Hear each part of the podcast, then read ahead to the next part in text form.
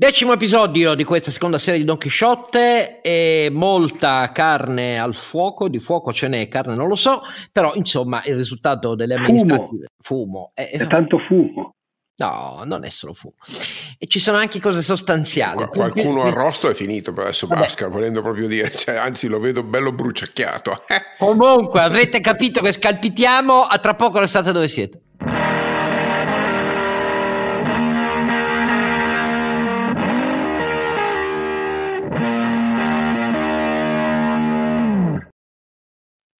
E Don Chisciotte Oscar Giannino e i suoi due cavalieri eh, in realtà e neanche l'intro ti abbiamo fatto fare eh, stavolta, senza macchia senza paura adesso, okay, dai che parliamo, parliamo, delle elezioni. Oscar e di tasse dai che è un tema eccitante proprio es- ma, esilarante non, eh, ma eccitante perché la delega non c'è niente dentro Appunto, no, vabbè, è una roba eccitante come vabbè. ma partiamo caro eh, Sancio eh, parti tu a dire cosa hai capito e cosa hai apprezzato o meno di questo risultato delle amministrative? Ciao, ciao a tutti, sono Renato Cifarelli, detto Sancio Panza. Vi ricordo prima di tutto che eh, ci potete trovare vabbè, su donchisciottepodcast.it che è il nostro sito dove trovate tutti i link per iscrivervi gratuitamente al nostro podcast, a tutte le nostre attività. Prima o poi Oscar troverà il tempo per rimettersi a scrivere gli editoriali. Ma dipende, dipende. Dipende. dipende. E, e, quindi dipende perché in questo periodo come qua. dovrò pure iniziarlo a pagare l'IRPEF dell'anno scorso? Esatto, ammetto, la riformiamo Oscar. Cosa stai a pagare delle tasse vecchie? Riformiamo tutto ridete, ridete voi ricchi ma io che sono povero in canna, perché se vi dicessi quello che ho adesso sul conto non ci credereste, e anche tu in ascolto. E siccome devo pur iniziare a pagarlo prima che mi arrivino le lettere dell'Agenzia delle Entrate, devo fare un mucchio di lavori, eh, forse poco commendevoli, ma mi passa l'intera giornata. E così c'è poco da ridere ed è così. Del resto, chi è causa del suo mal eh, pianga a se stesso e quando i redditi calano vuol dire che sul mercato sei fallito ed è la mia condizione, non la vostra.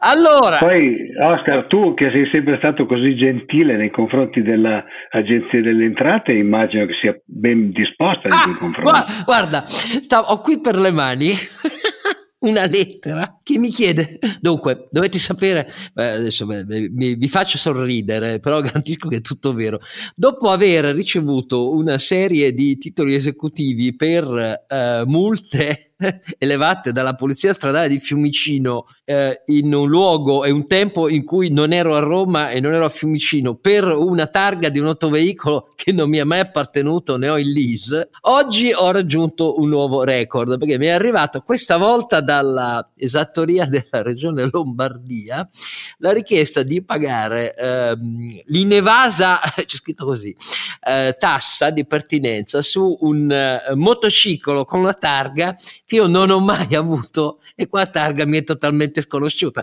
Quindi è veramente una cosa su cui eh, io oramai sorrido. Eh, appunto, allora, secondo me avevano il tuo indirizzo a cui erano abituati a mandare un po' di roba e già che lo a chi lo mandiamo? Ma mandiamo la Oscar, tanto... No, ma io devo dire, il mio... Forse, il mio, il mio forse com- è il caso che io e Carlo Alberto smettiamo di intestare le nostre moto a te. A te sì, esatto. il, mio, il mio commercialista è incredulo perché dice ma non è che possono essere tutti errori e dico eh, che cosa sono? Non ho, io non l'ho mai avuto un motociclo a Milano, tantomeno con quella no, Vabbè, per, per, caso, per, caso, è un Harley Davidson, perché se un Harley Davidson è la mia, se una BMW eh no, di eh no, lì c'è la targa, ma quindi vabbè, lasciamo perdere. Adesso non posso dire la targa per radio perché sennò poi...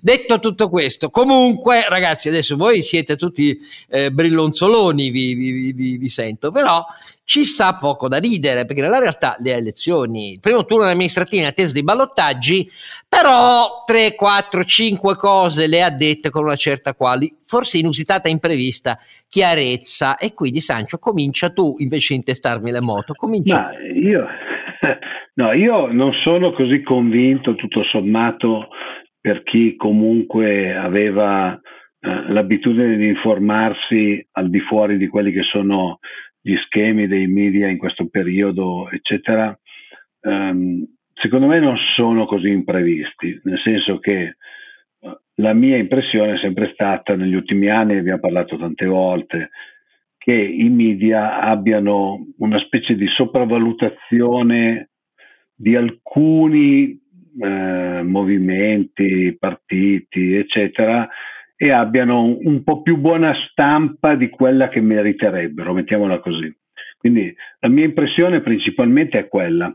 Eh, do, non sono così stupito dei risultati, delle, risultati delle amministrative, anche tenendo, tenendo conto del fatto sempre che le amministrative non sono le politiche, quindi proprio per il sistema elettorale che noi abbiamo eh, per le amministrative conta un po' di più la persona che non eh, alle politiche, per esempio, dove invece... Mh, mm, L'appartenenza. Il voto, sì, il voto, il voto è un po' più è un po' più di appartenenza, mettiamola così, cioè c'è il vecchio comunista che ha sempre votato PC e quindi continua a votare PC, insomma. Mentre invece ho l'impressione che sulle amministrative conti un po' di più la persona e lì nasce poi, vabbè, quello di cui parleremo ampiamente, l'errore secondo me del centrodestra che ha scelto dei candidati veramente... Io, io sono lombardo, non voto a Milano, però mi sembra che il candidato milanese fosse più che altro imbarazzante, insomma. Cioè, questa è la mia impressione. Io non, poi non ho fatto la campagna elettorale a Milano, non ho visto molto, però non, non mi pare che a Milano... Quale, quale campagna elettorale, Renato? Non c'è stata no. nessuna campagna elettorale, semplicemente... Nel senso, perché io faccio l'esempio, cioè noi in provincia nostra, nella provincia mia di Carlo Alberto, il centrodestra vince quasi dappertutto nei piccoli comuni, nei comuni dove invece ha tutto sommato poi in molti casi degli amministratori decenti o che comunque hanno fatto un buon lavoro magari nella passata legislatura o, o vabbè, nella passata amministrazione. Quindi l'impressione mia è che conti molto il candidato, poi sentiamo Oscar che è più esperto di noi. No, no, sentiamo, sentiamo invece Ronzinante. Che dice invece caro Alberto? Ehm, sai Oscar, leggendo i numeri emergono non solo dati di, eh, di vincitori, anzi quelli secondo me non emergono, emergono chiaramente dati di perdenti. Eh, direi che il verdetto nei confronti del Movimento 5 Stelle è un, ormai un de profundis, penso irrecuperabile per loro a parte il risultato di Roma dove sono finiti in doppia cifra, sono fondamentalmente irrilevanti in, tutte, in tutti i contesti metropolitani, peraltro anche al centro-sud, questo è abbastanza sorprendente, insomma, è sorprendente nel senso che eh, a Napoli hanno perso il 4 quinti dei loro, dei loro, consensi. Napoli, voglio dire, che il, il primario luogo di beneficio de, degli interventi di, di, sussidio a pioggia de, determinati dai, dai 5 Stelle. Um, quindi io non so se sia un tema solo di, di, di persone, qui c'è, c'è, anche me un giudizio abbastanza chiaro sulla assoluta inconsistenza del, dell'offerta politica di, questo, di questa meteora eh, che ha attraversato la storia d'Italia in questi ultimi anni. Eh, l'altro elemento è il, eh, il, secondo me il, il, risultato della Lega di Salvini che, eh, che a Milano per dire prende meno dell'ultima legislatura e che fuori da Milano fatica ad arrivare alla doppia cifra. Eh, in tutti i comuni dove si è votato, sopra gli 80.000 abitanti, la eh, Lega di Salvini, eh, ma direi anche eh, l'evento interessante anche la, l'altra formazione sovranista che è Fratelli d'Italia, sono lontanissimi dalle cifre che vengono a loro attribuite eh, dai consensi eh, nazionali de, de, de, dei sondaggi. Quindi, che dire, per me c'è una, un chiaro messaggio di inconsistenza della, della, della, capacità amministrativa dei 5 Stelle. Benvenuto, un, un, un sindaco uscente che a Roma si piazza quarto eh, nella corsa, pur avendo un 20% per me del tutto inspiegabile, eh, e che in, in, nessun'altra città italiana presenta eh, un, un, risultato diciamo, che, che arriva a, a, doppia cifra, per me è la fine di un ciclo. Ma il tema vero è che, se posso Oscar, è che le implicazioni del voto eh, locale sulla eh, politica nazionale sono tutt'altro che chiare. Tu hai scritto che questo voto eh, rafforza Draghi, io trovo semplicemente che Draghi non abbia ne- nemmeno tenuto conto di questo voto, tant'è vero che si è presentato oggi a distanza di 48, anzi di, di, di, di 24 ore, con un pacchetto di cui suoi parliamo più tardi, eh, e che eh, riporta all'attenzione del dibattito politico non certo le diatribe sui singoli comuni, ma un, un, un'importante sfida di riforma del paese. Io trovo che il governo Draghi in questo momento eh, semplicemente abbia considerato queste elezioni il parco giochi dei, dei partiti che finito, finita questa, questa tornata semplicemente torni a fare il suo mestiere di produrre eh, ipotesi, in questo momento ipotesi di riforma come previsto dal, dal programma. Quindi per me archiviamo questa, eh, queste elezioni amministrative senza enormi novità, è andata come andava ragionevolmente programmata questa, questa tornata, cioè hanno, vinto i candidati più ragionevoli, più, eh, eh hanno vinto comunque si sono presentati al, al, al, al ballottaggio forse a parte Roma, i candidati più ragionevoli, non, non ci trovo particolare sorpresa. Ecco, in questo senso, eh, per me, niente di nuovo da risultare al di là del dibattito politico. I numeri questo dicono: dicono fine del Movimento 5 Stelle, fallimento della strategia di Salvini di consolidare il risultato alle, eh, alle elezioni eh, del Parlamento europeo, fallimento strutturale, evidente, mancata corsa in avanti significativa ma preoccupante per me, segnale di crescita del consenso di Fratelli d'Italia, al centro, scusami, ancora grande confusione. Mm, il risultato di Calenda magari vuoi, vuoi, commentarlo tu, ma non so quanto possa essere generalizzabile. In, in, conclusione, una tornata amministrativa che non sposta di un millimetro la confusione politica di questo paese.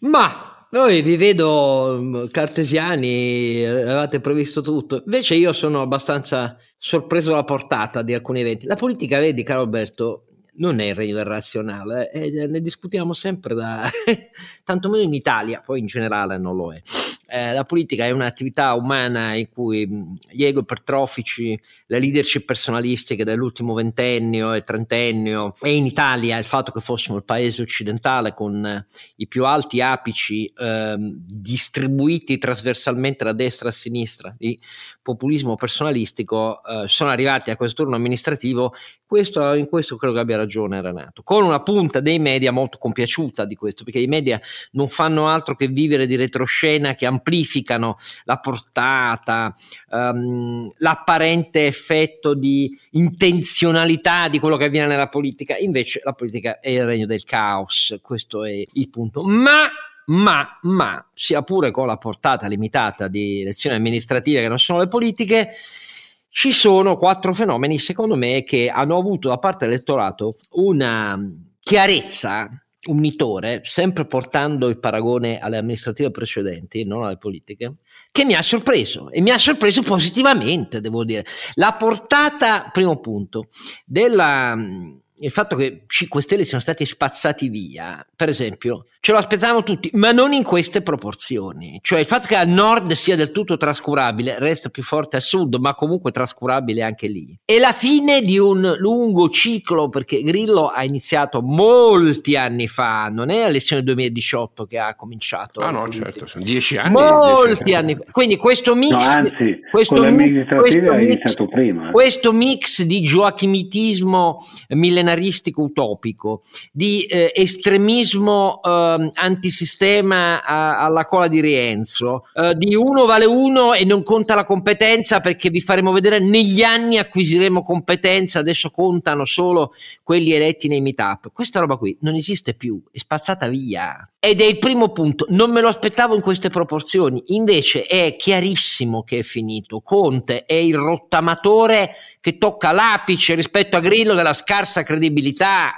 Questo è il punto e vedremo dove va l'indagine anche su Di Donna, suo, perché anche quella è, una, è un'altra cosa che vedremo.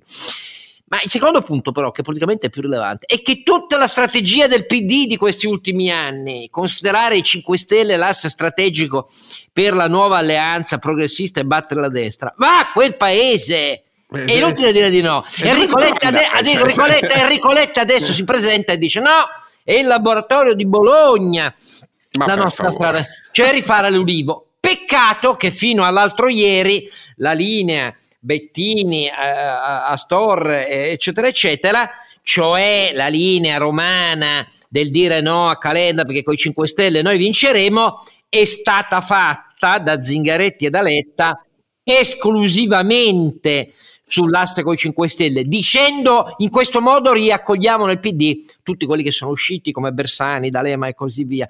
Questa roba è finita. Adesso si devono reinventare l'ulivo, cioè compreso l'EU, comprese le sardine, eh, compreso tutto quanto, però si, devono cambiare drasticamente strada e credo, temo che questa strada non porti il PD sulla via del riformismo, la porti sull'accentuazione non dell'utopismo 5 Stelle che si sono bevuti supinamente ai tempi del governo Conte 2, ma lo porti di nuovo sulla linea Orlando, il radicalismo di sinistra e così via.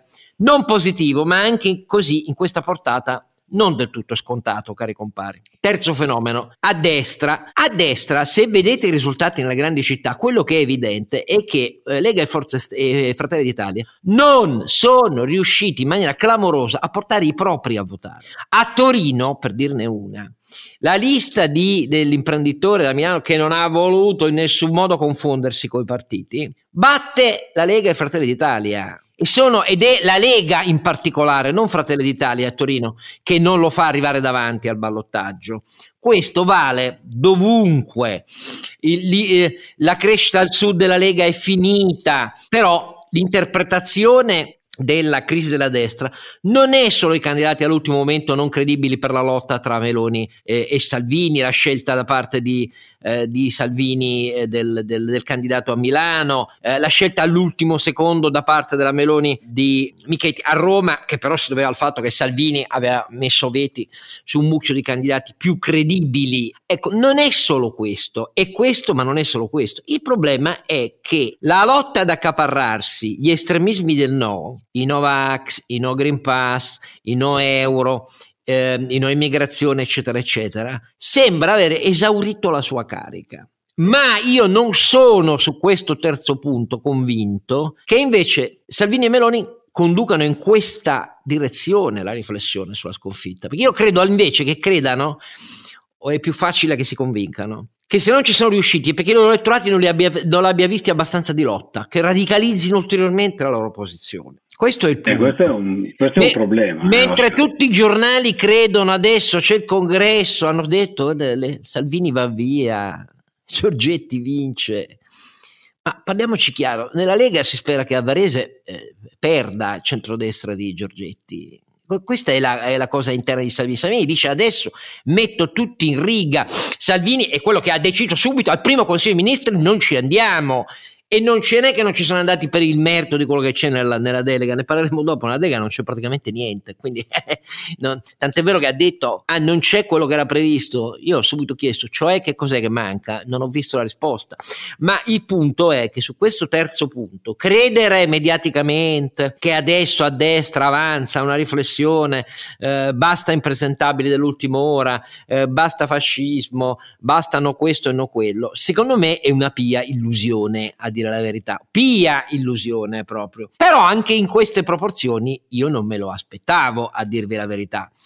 Infine, dici tu, perché Draghi si è rafforzato? Perché in definitiva, appunto, i Novax sì, entreranno in consiglio comunale a Rimini e la capitale, prendono il 4%, a Trieste hanno preso il 5%, però tutti i sedimenti della lunghissima stagione, Borghi, Bagnai, eccetera, eccetera, appaiono lontani anni luce dalla possibilità di essere il moltiplicatore di consensi si finisce, lo dico con affetto personale nei suoi confronti, come Gianluigi Paragone col 2% a Milano.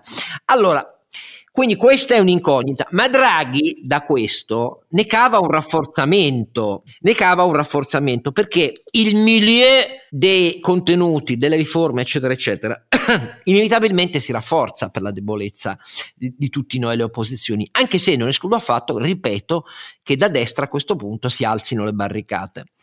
Infine Calenda, mi dicevi, Calenda ha fatto un risultato per quello che mi riguarda da solo a Roma eccezionale. Non è andato in ballottaggio, non me lo sono mai aspettato a dirvi la verità, cioè eh, dall'altra parte c'erano due macchine, la destra e la sinistra, che hanno governato per decenni Roma e controllano il potere, i voti, eh, lui era solo, non ha mai governato, non controlla niente a Roma in termini di potere reale, quindi arrivare a essere terzo qua e col 20%, 19,8 e così via, è un successo. È il primo partito poi primo partito, perché in tutto questo poi se andate a vedere le liste del PD dovunque è tutto tranne che questo travolgente successo. Ma detto questo, anche lì non è affatto detto che ne nasca un processo nazionale. Carlo, credo Calenda, credo che adesso voglia fare un tour nazionale, fare il congresso di azione e dire a tutti se credete a un'alternativa antipopulista contro destra e sinistra, scrivetevi redazione e proviamoci. Eh, non, non penso affatto che sia automatico il 20% a livello nazionale, però è la dimostrazione, dopo tanti anni, che se uno ci mette la testa e la faccia a un programma credibile, non arma- scheletri all'armadio, come poi si è capito che ce l'avevo io,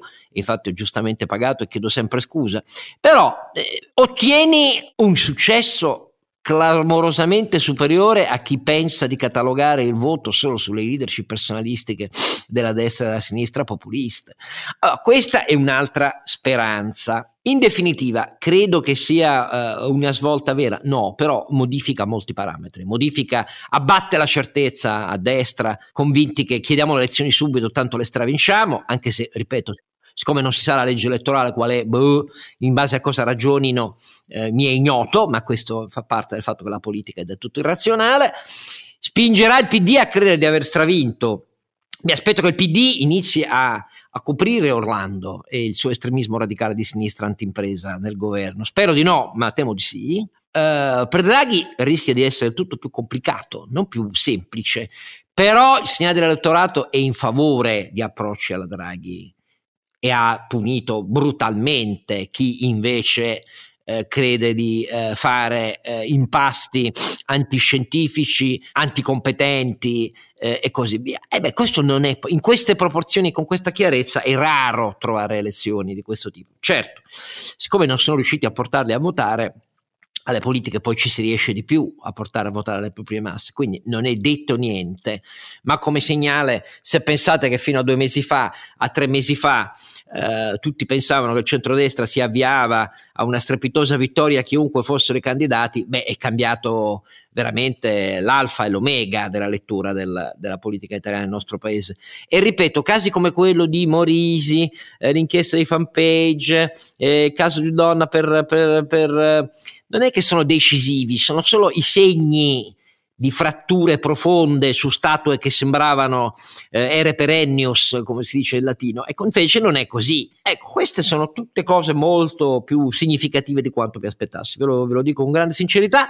Eh, resta dove sei perché dobbiamo parlare di questa colpo di tosse voluto eh, riforma fiscale che ci ha presentato Draghi e il suo ministro Franco. Allora, questi dieci articoli della delega fiscale, caro Alberto, dai, lo so che scalpiti, inizia tu, dai. Ma Oscar, ho trovato che eh, le prime due righe mi trovano d'accordo, sul resto un po' meno. no, no, eh, no, lo cioè, dico sinceramente. Ci manca, solo che, ci manca solo che tu fossi d'accordo sul, sull'introduzione, dato che, punto, su quello sono d'accordo. Beh, no, a parte delle, forse, forse la prima riga e mezza, cioè i principi, i criteri generali sono che le tasse devono essere stimolo alla crescita economica attraverso l'aumento dell'efficienza della struttura delle imposte, la riduzione del carico fiscale sui redditi derivanti dall'impiego dei fattori di produzione, la razionalizzazione e semplificazione del sistema tributario. Punto. Direi che potevano fermarsi qua, tutto il resto, diciamo, è poco chiaro, caro Oscar. Però quelle due righe sono molto importanti, non varranno niente, però se ti ricordi quando abbiamo intervistato Luigi Marattin, discusso sul documento unitario, elaborato tutto sommato bene e, e, e ben strutturato del Parlamento, eh, questo genere di eh, affermazione non era così chiara, limpida e corretta. In particolare non c'era l'identificazione tra ridisegno della struttura fiscale e stimolo alla crescita e all'efficienza e alla, eh, eh, all'attrazione degli investimenti. Questa affermazione non c'era. Ora è, un, è, un'affermazione di principio, però devo dire che eh, l'incipit di una bozza di delega fiscale di questo genere per me è una buona notizia in generale. Così come lo è l'idea che vengono affrontati almeno in questi scarnissimi articoli che sono 10 che sono dedicati a eh, sistema di riscossione, il sistema dell'imposizione personale sui redditi, la eh, tassazione d'impresa, il, la, l'imposto valore aggiunto quindi sull'IVA, il catasto, il superamento dell'IRAP, la modernizzazione eh, del, eh, del, eh, della procedura eh, eh, di riscossione tributaria e, e, di, eh, e, di, giurisprudenza fiscale molto importante, anche qui dei principi.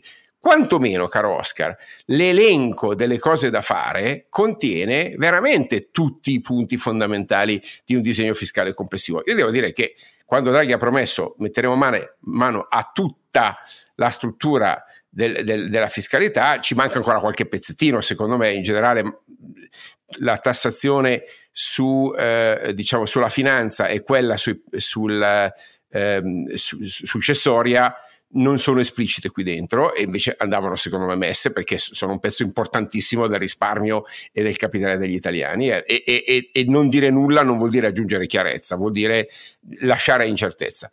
Devo dire quindi che in termini di dichiarazione di intenti eh, l'ambizione è altissima, ciò che mi lascia abbastanza stupefatto è il fatto che Draghi vada a dire che ci vorranno cinque anni per fare eh, i, i, dettagli di un processo di questo genere.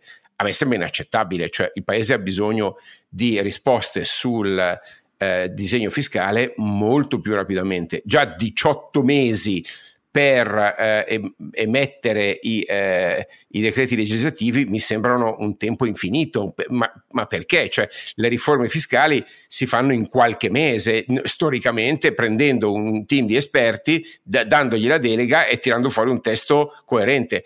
Eh, diluirle in cinque anni vuol dire, dire assicurarsi una contraddizione, una, una destrutturazione e una complessità che è l'esatto contrario di quello che ci serve, caro Oscar. Ma io sono mm, non sorpreso, ma molto critico. Non sorpreso perché si è capito dall'inizio del governo Draghi mh, mm, che cosa che all'interno del MEF eh, non, è, non, si è elaborata negli anni per scelta e eh, non certo per incapacità.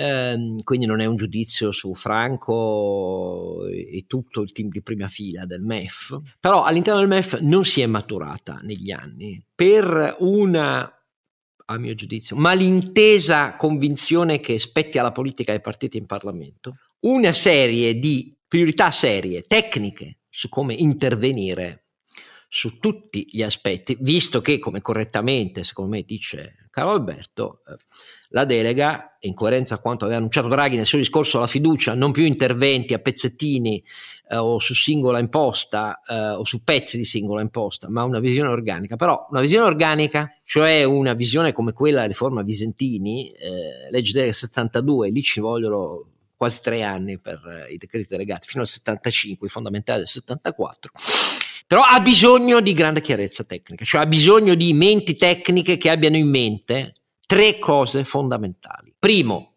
dove portare il sistema, che significa dove cambiarlo e come innovarlo. Secondo, perché, per quali obiettivi. Terzo, con quali risorse finanziarie. Perché se parti dal presupposto che una delle leve fondamentali della riforma, come in questo caso visto il livello che ha avuto il prelievo, eh, Draghi ha detto, beh sì, nostro, la nostra pressione fiscale è di due punti superiore a quella dell'Unione Europea e poi di alcuni punti rispetto a quella dei paesi avanzati, di molti più punti rispetto ai paesi avanzati, eh, non due.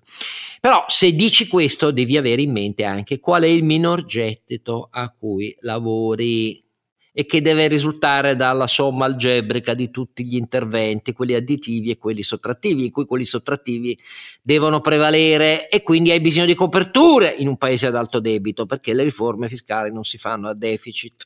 Ecco, queste tre cose all'interno del MEF non sono maturate negli anni. Non c'è stata una commissione di esperti come quella che precedette le due riforme fiscali che abbiamo alle spalle da che c'è la Repubblica, le, le più importanti e le più organiche c'è stata la ricognizione del Parlamento, ne abbiamo parlato, figlia a propria volta del fatto che ciascuno ha difeso in Parlamento le proprie banderine, i propri bonus, la Lega eh, il 5-15% sugli autonomi fino a 65 mila euro, eh, Renzi gli 80 euro, si arrabbia sempre quando lo li mette sullo stesso piano, ma per me pari sono perché i bonus hanno distrutto l'organicità dell'IRPEF creando distorsioni orizzontali e verticali terrificanti e, e qui siamo ad ancora meno del documento parlamentare, perché nella realtà, nella legge delega, eh, sull'IRPEF eh, si dice che lì bisogna fare un intervento perché la parte cuno fiscale che vuole diminuire il governo è solo quella sul lavoratore, quindi le imprese non vedranno diminuire niente il 24%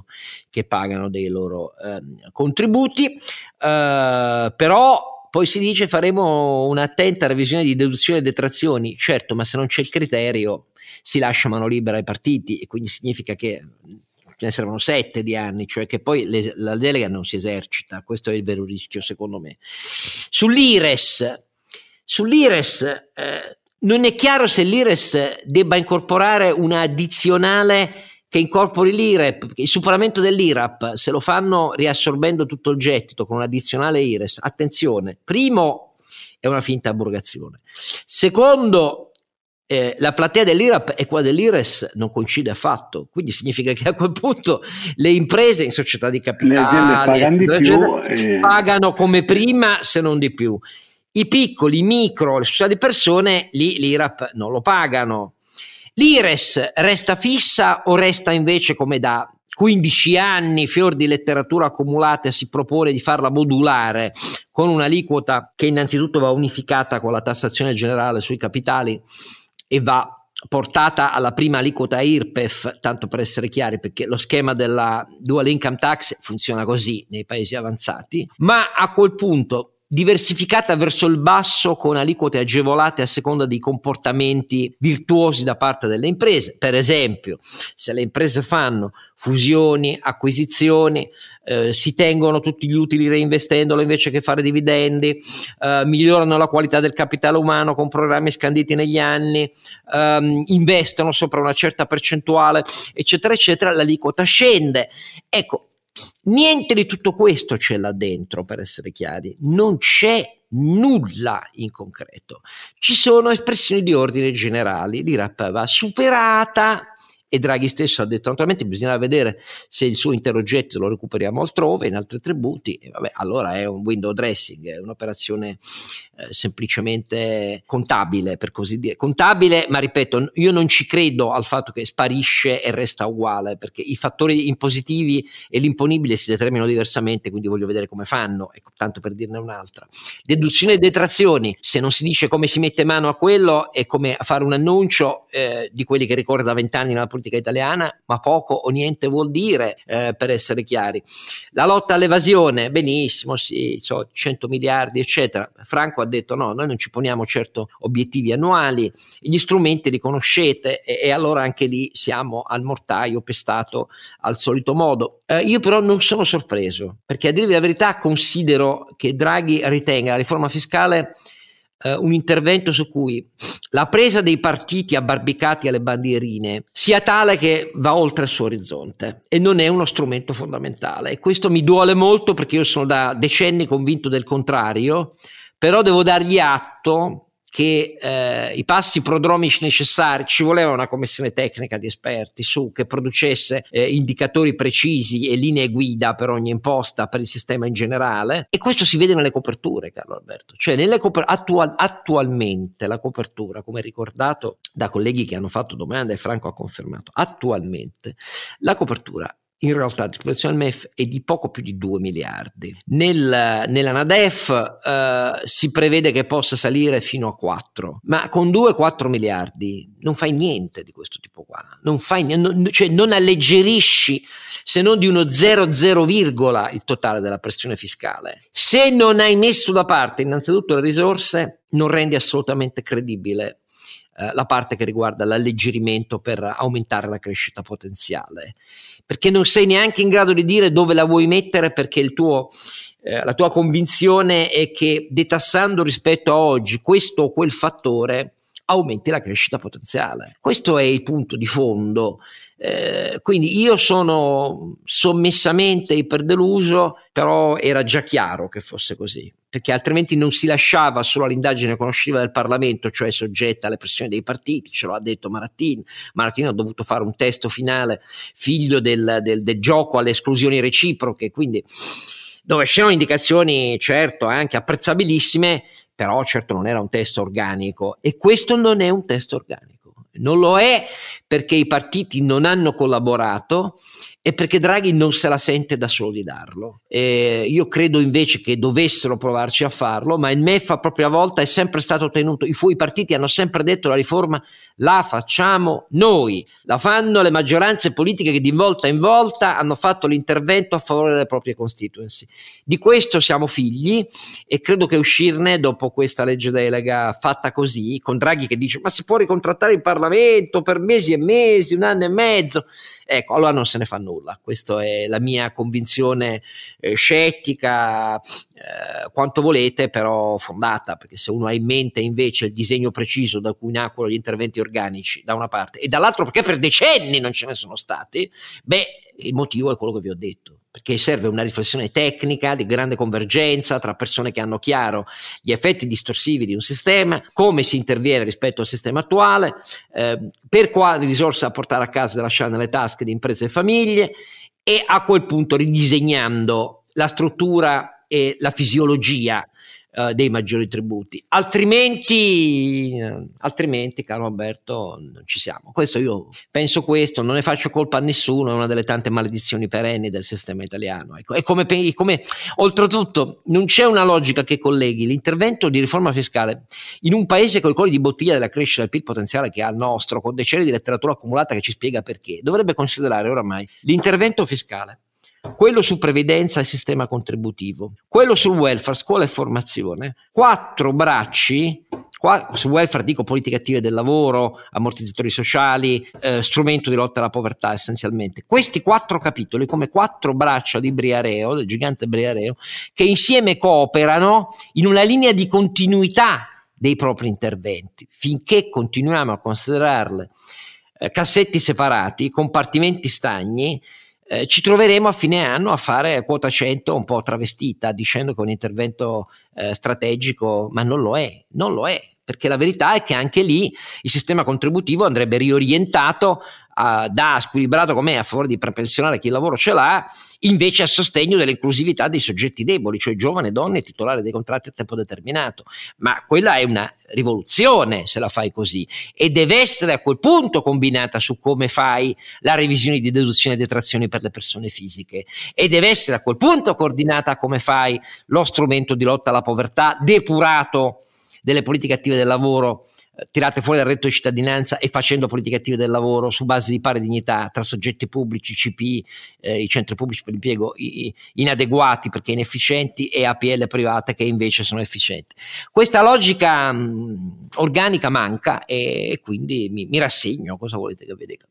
Eh, riprendo un tuo punto solo per ricordare che effettivamente, ho controllato adesso, non c'è alcun accenno all'utilizzo della tassazione negativa come eh, sistema di sostegno di welfare. Non c'è. Non c'è ed è un peccato, di fatto quando si parla di revisione del sistema di imposizione personale sui redditi si parla di interventi di make-up, ma non, non di un ripensamento proprio della funzione fiscale positiva e negativa, no? quella tassa negativa sul reddito come forma di eh, sussidio e integrazione al reddito per chi si trova o in condizioni di difficoltà o all'inizio del ciclo eh, della propria professionalità. Ecco, il, la, la, totale assenza eh, a un dibattito che pure si è aperto, anche qui ne aveva parlato anche qui Luigi Marattin più di una volta, eh, e che quindi viene lasciato cadere, probabilmente adesso qui non possiamo dire che, che non c'è, quindi non ci sarà, ma certamente non c'è alcun accenno, è tutto nel perimetro, nella, nella classificazione tradizionale, non c'è un ripensamento della funzione fiscale come hai detto bene tu Oscar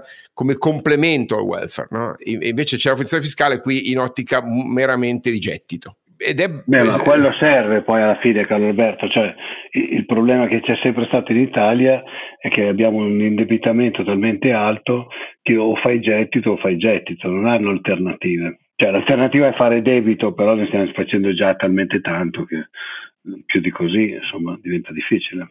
P- però posso dire Renato, qui non c'è una, una chiara traduzione di quel, di quel dichiarato che, che, avevo citato un po' polemicamente ma, ma, ma, del tutto sinceramente, cioè il principio generale della riforma del fisco è stimolo alla crescita economica attraverso l'efficienza della struttura delle imposte. Que- questo elemento che, che dice che lo, il fisco non serve a fare gettito, serve a incentivare il corretto comportamento degli attori economici il cui risultato è un gettito che paga i servizi, però è, un'inversione del rapporto causa-effetto rispetto a quello che passa nella testa della gente. Allora, il dichiarato in quella prima riga, che è quella che ho detto mi piace di più, è corretto, ma lo svolgimento, caro governo, non, non è ancora convincente. Io poi apprezzo i titoli e i titoli in realtà sono completi, Oscar. Sono titoli fammi dire, d- d- eh, ancora silos, ok? Ma sono almeno completi. Quello che non manca completamente è un, diciamo, un moderno sistema fiscale, un, un sistema fiscale del, del, terzo millennio per un paese che non cresce e che hai detto bene tu, eh, eh hai ricordato bene tu, ha un debito pubblico che non può essere, scusami, risolto con un tema di eh, infinito avanzo primario eh, per, per, al 4-5% all'anno per 50 anni. No, non esiste, non si può fare così. Eh. No, ma ti dirò di più, il tempo così lungo che si danno mette in conto, siccome non stiamo parlando di incompetenti, che in questo periodo i lacci intorno alla sostenibilità del debito italiano per via del rientro delle politiche monetarie straordinarie della BCE si stringerà di più. E quindi i margini ulteriori, se già tu non ne metti all'inizio e li devi programmare nelle tue leggi di bilancio, a cominciare da questo, di capienza e di copertura per il minor gettito da una riforma fiscale, visto che dichiari che questo è uno degli scopi, o li metti all'inizio o più tardi diventa sempre più difficile, si stringeranno sempre, quindi arriveremo alla solita chiacchiera dell'invariabilità delle entrate che è la morte, è la morte, perché in un paese come il nostro significa che tendenzialmente si accentuerà, no? Perché si accentuerà. Però poi alla fine, Oscar, i, i numeri li ha messi nel NADEF, cioè non, non, mi sembra che si vada molto lontano, cioè, la mancata crescita è anche là dentro. Cioè, è, è, tutto collegato, non so come dire. Magari mi sbaglio. Eh, no, no, non ti sbagli, ma non è un caso che a parlare dei, della nave fin quei termini siamo stati solo eh, noi. Esatto, cioè, il, a commentare oh, il fatto che eh, al 2024 la crescita tendenziale è uguale a quella programmatica, che è tutto dire, voglio dire che, vuol dire che il governo non ha idea su, su come si possa migliorare il tasso di crescita tramite strumenti di politica economica.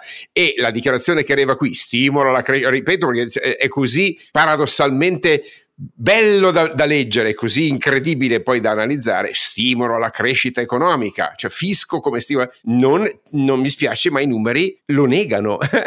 Avete scritto dieci giorni fa una cosa che non è coerente con quello che scrivete oggi, cari amici del governo. Con tutto l'affetto non si fa così. Fatemi dire un'altra cosa che mi deprime anche molto una destra a cui unico tema, viva Giorgio Spaziani in testa che ci è riuscito, e eh, no riforma del catasto perché arriva la stangata per carità di Dio sono l'ultimo a sottovalutare questo tema, eh. ma voglio dire, quello che manca è la riflessione su tutto il resto però. Non ci credo nemmeno io che la riforma del catasto si fa, come dice Draghi, per far pagare tutti come prima. La riforma del catasto serve per avere un catasto aggiornato, ne abbiamo già spiegato i termini, eh, che serve digitalizzando a rettificare i valori eh, verso l'alto e verso il basso, a incoraggiare e sospingere gli interventi di efficientamento ecologico, ambientale, energetico, bla bla bla bla bla bla. Però naturalmente non è vero che tutti pagano come prima e soprattutto è lo strumento per far pagare o di più o di meno, ma è uno strumento aggiornato per fare quello, altrimenti non si capisce perché si faccia. Però, però detto tutto questo, cara destra, su tutto il resto non hai un cazzo da dire? Ma dov'è la tua visione del paese? Difendere solo i vecchi mattoni, che ripeto, sono un pezzo fondamentale, me ne sono sempre occupato anch'io eh, con gli amici eh, che, della proprietà immobiliare, della tassazione sugli immobili, il balzo in avanti che ha avuto nella storia italiana, degli effetti che ha avuto sul portafoglio delle famiglie. Sui consumi. Sì, ma su tutto il resto, maledizione, Ecco, eh, niente, perdonate se ve lo dico, ma poi mi si dice tanto non è su questo che votano gli italiani. Certo, votano per il capitano e non votano manco più per il capitano, cari amici di destra. Quindi non so cosa dirvi. Vedete un po' voi, perché la resa al pensiero fiscale della sinistra, che tecnicamente, accademicamente, amministrativamente multipla come forza della capacità della destra, ecco, la resa si celebra per la mancanza di un pensiero organizzato, tecnico e competente sul sistema della, del partito fiscale nel nostro paese, non su un pezzo alla volta perché volete difendervi alle elezioni, porco cappero. Ecco, e invece fate così, sempre più così, da anni e anni. Il bonus della Lega e oggi il catasto. Benissimo, auguri, eh, avete capito tutto voi della politica, però la storia dell'Occidente fiscalmente è una storia lunga e complessa e le riforme si fanno se si è competenti in generale su questi sistemi, se si ha una visione del paese, se si collega a quello che non funziona oggi e che si combatte, si deve combattere nel fisco di oggi con una visione alta, non con battaglie elettoralistiche, però ovviamente queste sono illusioni mie a cui ho rinunciato, ma però vanno dette e vanno sparate perché così è. Perché se uno fa il paragone del pensiero organizzato accademico in, in termini fiscali, perdete 99 contro 1 per essere chiari. Se lo facciamo sul sistema di esazione della giustizia tributaria, eh, perdete 97 contro 3, cioè Giorgio Infranca, ehm, Dario Stevanato e così via, ma quelli sono. Ecco, e allora forse bisogna, meriterebbe una riflessioncina, ecco, che non è eh, la Lega eh, de, de, del Nord o la, o la, Lega del Sud, è qualcosa di un cicinin più complesso. Ecco. Va bene, allora... Qualche proposta, qualche proposta. Eh, qualche, qualche proposta ogni tanto non sarebbe male invece dell'inseguimento del, dei social. No, è che Tremonti, Tremonti, li ha sterminati in questa materia. Questo il socialista Tremonti li ha sterminati. È... Beh, però adesso, Oscar, onestamente, eh, la Lega ha come responsabile economico eh, una persona che non ha una preparazione fiscale, non voglio commentare sul resto. Eh, Fratelli d'Italia non prevenuto.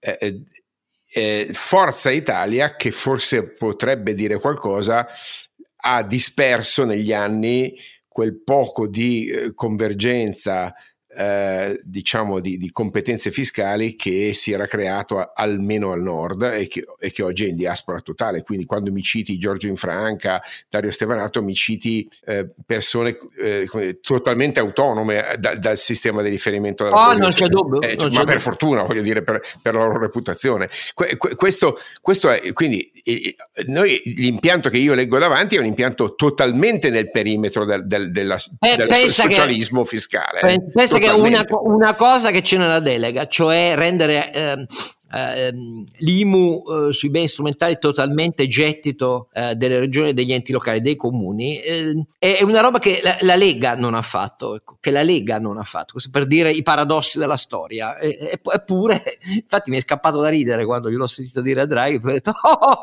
almeno su questo i leghisti saranno d'accordo, no, nemmeno, nemmeno su questo, vabbè, come, come, come volete allora. Beh, ma sai che ormai i, i, provvedimenti si votano in base a chi li presenta e non alla qualità. No, no, vedrete, vedrete che su questa delega, legge delega, ci sarà un ballo infinito eh, e lasciamo perdere sui decreti attuativi, perché poi le riforme fiscali si fanno con principi nella delega che devono essere un po' dettagliati, a dire la verità, non così generici, perché se no non portano da nessuna parte, lasciano solo mano libera ai veti e alle interdizioni, e poi si fanno te- e poi nei decreti delegati si fanno tecnicamente col, col bisturi alla mano, cioè c'è bisogno di un governo forte per fare queste robe, perché se no non vai da nessuna parte. Il processo è lungo, complesso, e ci vuole una grande responsabilità per intervenire su queste cose qui quando si ha un debito alle spalle di queste proporzioni e i mercati internazionali che ballano, perché poi ne parlano tutti niente, ma sui mercati continuano a succedere cose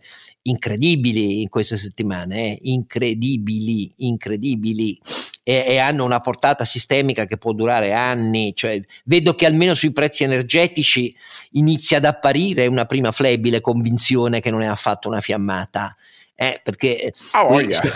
Eh, appunto, eh, beh, tanto per dirne una, quindi vedere, io, io ho risposto a un, a un, questionario questa settimana di una delle associazioni in cui sono e c'era scritto quando pensate che i prezzi ritorneranno alla normalità, io ho messo una risposta a piacere, nel senso che non era prevista, e la mia risposta è stata mai. Però spero di sbagliarmi, eh, per carità, di, però spero di sbagliarmi, ma la mia impressione è che non torneremo. Cioè, io ogni tanto vi dico la verità, ho l'impressione di quando eravamo nel 2008, se vi ricordate, che tutti dicevano ah c'è la crisi, poi torneremo alla normalità, c'è la crisi, torneremo alla normalità. No, signori, non siamo mai tornati alla normalità, c'è stata una crisi e il new normal, come si dice, era eh, quello che è successo dal 2009-2010 in poi, quindi che i mercati sono cambiati completamente, che la distribuzione è cambiata completamente, che le aziende sono cambiate completamente e qui mi sembra che stiamo andando verso la stessa strada.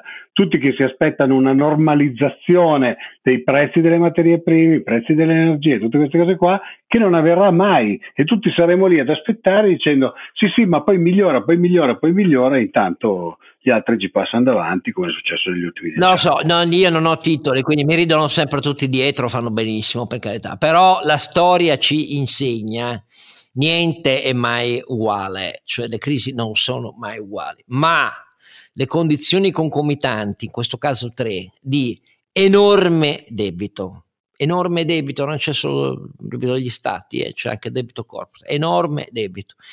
Liquidità a prezzi stracciati per un numero di anni che non si è mai visto nella storia del mondo avanzato, eh, perché se ci avessero detto vent'anni fa che assistevamo a tassi zero negativi per 15 anni ci sarebbe scappato da ridere e invece c'è questa cosa. E terzo, commodities asservite a logiche di potenza continentale contrapposte, perché questo riguarda le fonti fossili, questo riguarda eh, eh, invece eh, gli input necessari per la transizione ambientale cinese e così via. Tutto questo produce una miscela instabile, fortemente esplosiva, con andamenti di prezzo che non si piegano con le politiche monetarie delle banche centrali, anche se adesso dicono che questa funzione la incorporano anche, incorporano anche questa nelle molteplici espansioni delle sue attività, delle loro attività core. Ecco, questa roba qui, come ha scritto Bloomberg, iniziamo a rassegnarci, va, perché i prezzi energetici eh, e degli input eh, di alimentari eh, e di metalli e questa roba rischia di diventare una condizione abbastanza strutturale per diversi anni. Tanto più se ci impegniamo nella transizione energetica accelerata che programmaticamente prevede di dover accrescere sempre di più i costi delle fonti fossili. Nel frattempo però il mondo si inginocchia a OPEC dicendo dacci più petrolio, cioè dacci più cose fossili. Perché poi questo è il paradosso to- totale, se, se, mi permettete. Mm. Oscar, però se, su questo devo lamentarmi di una cosa. Nel testo della legge delega fiscale c'è l'unico riferimento all'Europa vero, è proprio su questo tema dell'European Green Deal, della disciplina le accise, europea. Le accise. Manca, e me lo sarei aspettato da Draghi, se non altro come gesto simbolico, qualsiasi riferimento a una indispensabile necessità, e cioè a un prelievo fiscale europeo diretto che servirà per, eh, dire, per sostenere il debito che l'Europa continuerà a emettere. Se non prevediamo, almeno non allochiamo un pezzo di fiscalità, almeno quantomeno concettualmente, a un contributo europeo, eh, stiamo contraddicendo la struttura stessa di questo new normal di cui parlava Renato, che prevede appunto l'Hamilton moment, abbiamo parlato tante volte in questo podcast, e cioè la capacità fiscale, oltre che debitoria, dell'Unione Europea. Ecco, non avere neanche citato lontanamente, se non appunto nel tema del Green Deal, l'ipotesi che, eh, ci, anzi la necessità che ci possa essere uno strato di fiscalità, non solo verso il basso, quindi quello regionale, ma verso l'alto, per me è, è come dire, è un, un, grave errore storico eh, da uno. No, no, ma poi soprattutto contraddice la richiesta che sarà la richiesta italiana. Certo, di, di sia sempre più emissione di debito cooperativo. La eh, contraddice eh, in Pagato come? Pagato da chi? Cioè, se io non alloco almeno un, una finestra, un, una, eh, uno spazio concettuale a dire questo è un pezzo di roba che sarà di competenza europea, prepariamo il terreno in att- e, e così ti, come dire, ti predisponi per andare a negoziare a livello europeo con le armi giuste, dicendo come vedi io chiedo debito centrale ma offro fiscalità, che sarebbe stato secondo me il complemento perfetto eh, per, per, mettere Draghi nelle condizioni di negoziare non dico la revisione, diciamo l'aggiornamento del quadro istituzionale europeo. Io ho trovato una carenza abbastanza sorprendente. Bene. Hanno ordinato le stampanti, hanno ordinato le stampanti pensano che sia abbastanza. No, no, no, no, le stampanti non arriveranno, bisogna restringerla l'offerta monetaria IS, quindi assolutamente no. Detto tutto questo, siccome siamo minoritarissimi e io rimango sempre perplesso perché i media italiani su questo, io non pretendo, eh, giornali popolari devono essere popolari, perdono copie, però ho letto un bellissimo pezzo di Federico Fubini, ma, ma, insomma in generale questi temi sono lontanissimi dal dibattito italiano, eppure sono i temi del mondo in cui viviamo, eh. sono, i temi, sono, i temi, che portano la Cina in tre giorni ad aver mandato 150 velivoli militari verso Taiwan, gesto senza precedenti assoluto nella storia, li hanno fatti entrare nell'area di identificazione, nell'area, mm, nello spazio aereo di identificazione di Taiwan, 150 in tre giorni tra caccia e bombardieri. Guardate che la, la, la storia sta prendendo pieghe che anche qui nessuno avrebbe previsto in queste proporzioni, eppure le sta prendendo e noi facciamo finta che l'Europa eh, debba rimanere così com'è, cioè che non conti un cazzo, perché poi questo è il punto di fondo, perché come autonomia indipendenza tecnologica, energetica, di input di produzioni, ma anche di tecnologie, eh, dal digitale e così via, non ha alcuna forza, o si dà un piano eh, serio su tutte queste robe qui o resteremo alla mercé di queste cose. Eh, sì, vabbè, esatto. Federico Fubini l'ha descritta come un elefante che si nasconde dietro un albero per sfuggire eh. ai cacciatori, una Svizzera ipertrofica se posso. Esatto, no? eh, esatto.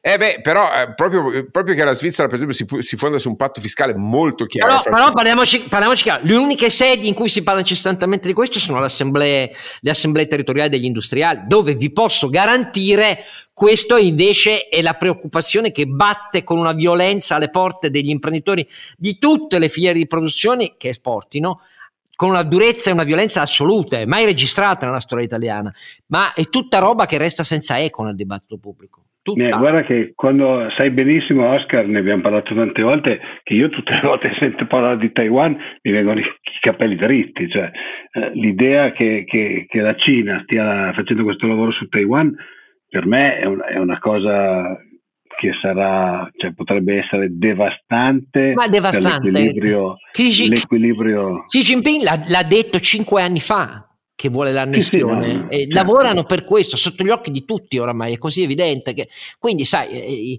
la, la linea dei nove punti cioè 250 miglia di annessione almeno fino a 500 miglia di acque territoriali alla Cina fuori dal diritto internazionale questa è la loro stella polare da anni e anni noi possiamo fare finta di non vederla del resto ci siamo già dimenticati dell'Afghanistan dopo qualche settimana eh? cioè non se ne parla più vabbè Va bene, allora, eh, vista questa nota di inopinato ottimismo, che per me è nella lettura del dato elettorale, no, no, il mio dato, no, la mia lettura Oscar, del dato ottimista, ero io che dicevo, che novità c'è? Non ho visto, a parte la scomparsa delle 5 Stelle, no, no. non ho visto nessuna novità significativa, però per una volta Oscar fa l'ottimista e io faccio il cinico, va bene, d'accordo. Per, perfetto, poi sulla delega fiscale non ne parliamo, perché eh, lì c'è la mancanza di carburante, di pensiero delle forze politiche, è evidente questo. Eh ed è sconcertante che ci sia anche nel paese. Tutti i giornali si fanno i pezzi, ecco la delega fiscale, IRES, FIRP, cioè cosa c'è scritto? Boh, vabbè. No, no, c'è la Beh. delega fiscale, siamo, al, siamo, alla politica del, siamo tornati alla politica dell'annuncio, mettiamola così. No, lì non c'è Cosa neanche. No, lì c'è un buon elenco di principi, ha ragione Calberto, non c'era eh. neanche quello prima, però ci sono solo i principi. Comunque, l'undicesimo episodio vi regalerà sicuramente, cari ascoltatori, delle inusitate ventate invece di eh, incontenibile ottimismo. Vabbè, non, non, ci conterei troppo ecco, in generale, no, possiamo sempre sperare. Lo diciamo, lo diciamo, tutte le volte, ma non ve lo promettiamo, ve lo promettiamo, ve lo promettiamo. Ciao e grazie a tutti. Da grazie a tutti.